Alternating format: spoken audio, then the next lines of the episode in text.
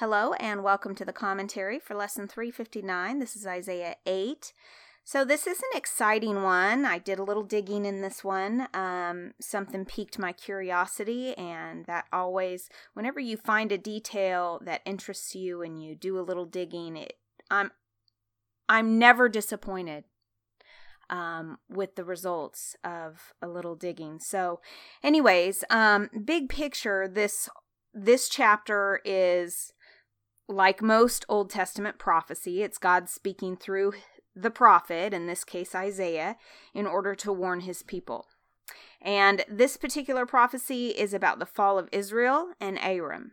Now, Aram fell to Assyria in 732 BC, and then Israel follows about 10 years behind in 722 BC to Assyria. Um, and then if you look at verses 5 through 8, scripture speaks of a flood. I'm going to read that to you. It says, Then the Lord spoke to me again and said, My care for the people of Judah is like the gently flowing waters of Shiloah but they have rejected it. They are rejoicing over what will happen to King Rezin and King Pekah. Therefore, the Lord will overwhelm them with a mighty flood from the Euphrates River, the king of Assyria, and all his glory. This flood will overflow all its channels and sweep into Judah until it is chin deep. It will spread its wings, submerging your land from one end to the other, O Emmanuel.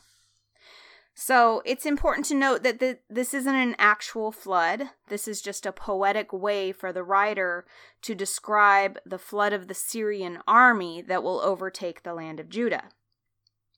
And why is this happening? Why is God punishing the people? Um, I'm going to read what my study Bible says about that.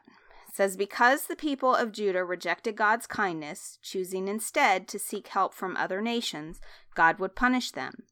We see two distinct attributes of God here his love and his wrath. To ignore his love and guidance results in sin and invites his wrath. We must recognize the consequences of our choices. God wants to protect us from bad choices, but he still gives us the freedom to make them. So that's a very good point. I like that.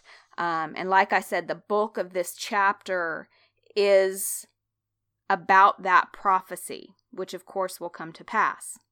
But that's not what stood out to me most in this passage. The part that really spoke to me was when God, towards the beginning, when God names Isaiah's son. The Lord speaks to Isaiah, tells him to make a large signboard and write the name Maher Shalal Hashbaz. Um, now, in this translation, the New Living Translation, it uses the word signboard.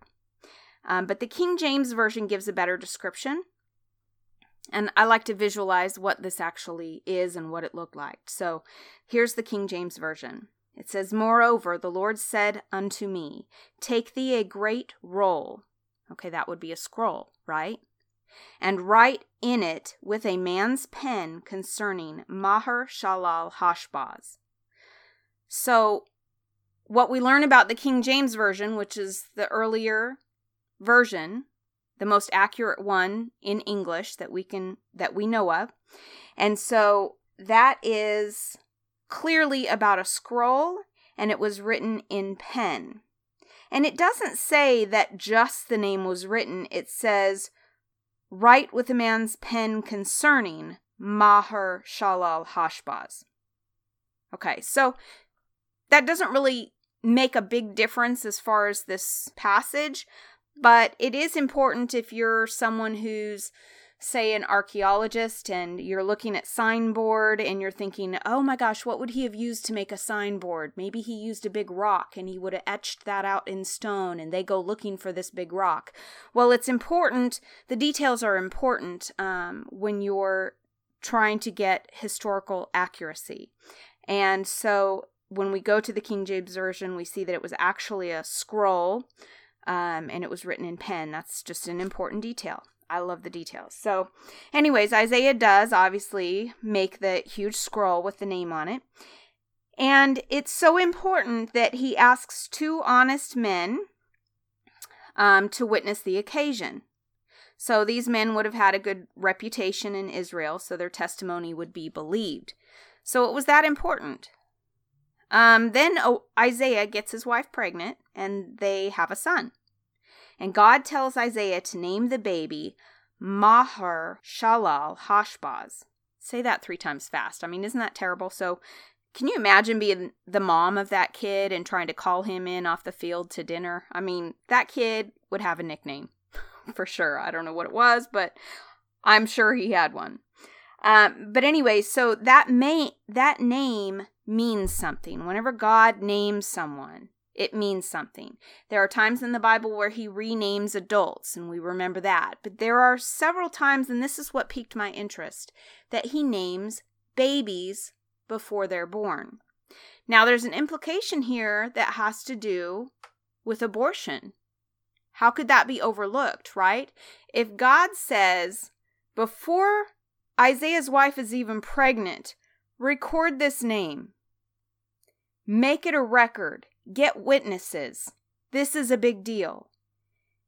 And then he tells them to name their baby that name.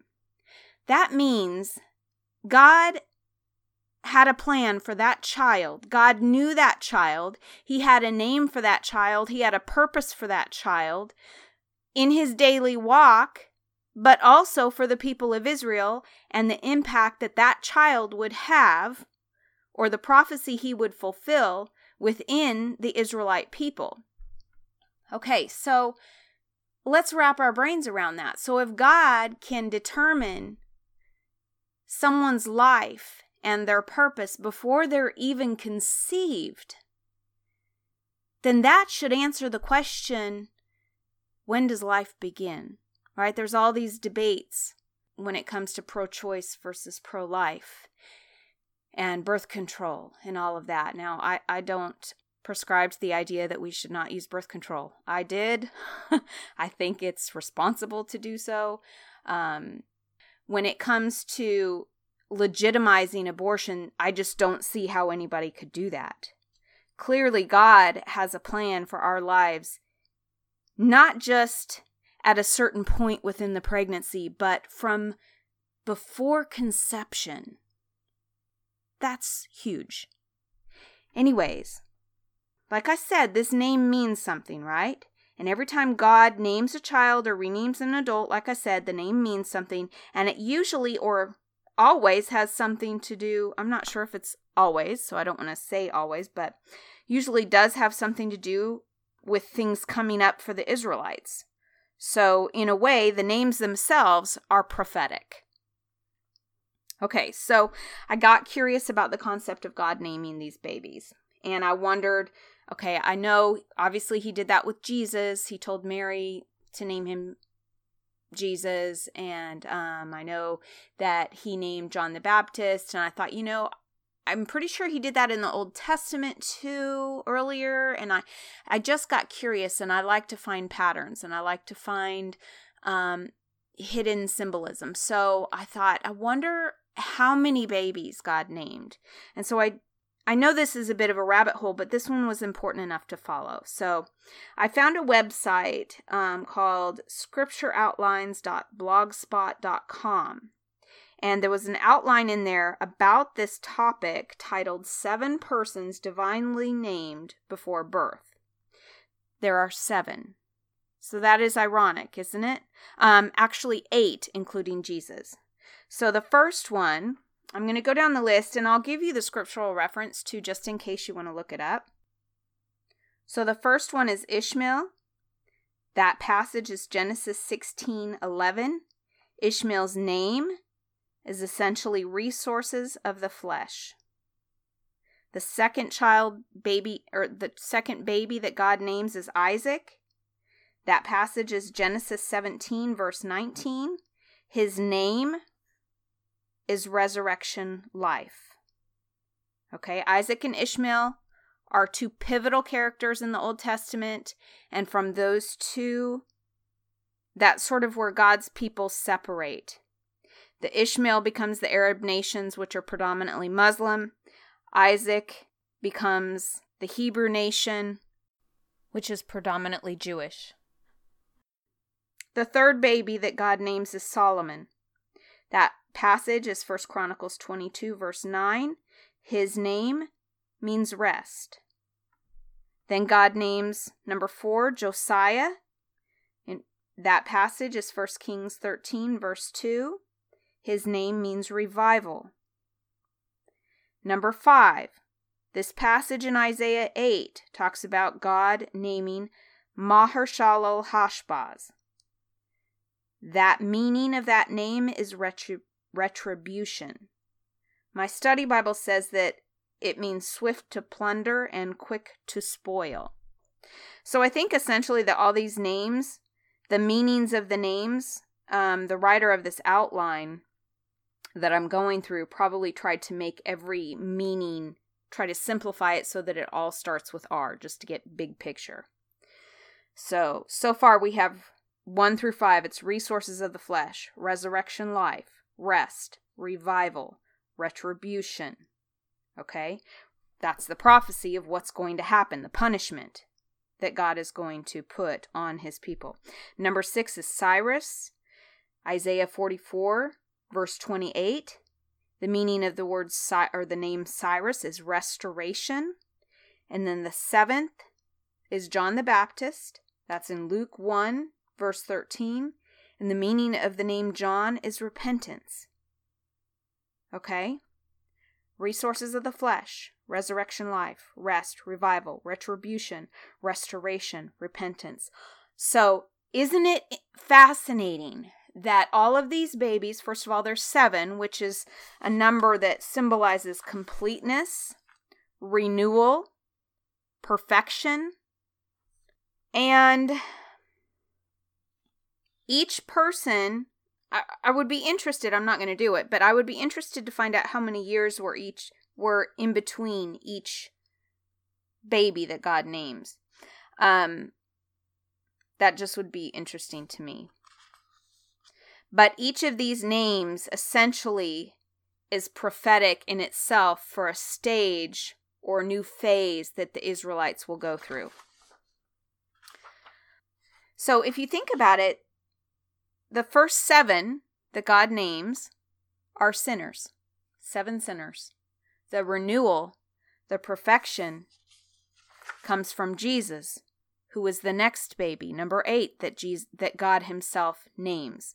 And of course, we know that God sent the angel Gabriel to tell Mary um, that she would become pregnant and to name the baby Jesus. And then later, an angel of the Lord comes to Joseph and tells him basically, hey, don't leave her. She's not, she has not been unfaithful to you. She really is pregnant by the Holy Spirit. And you will name him, you will name the baby Jesus.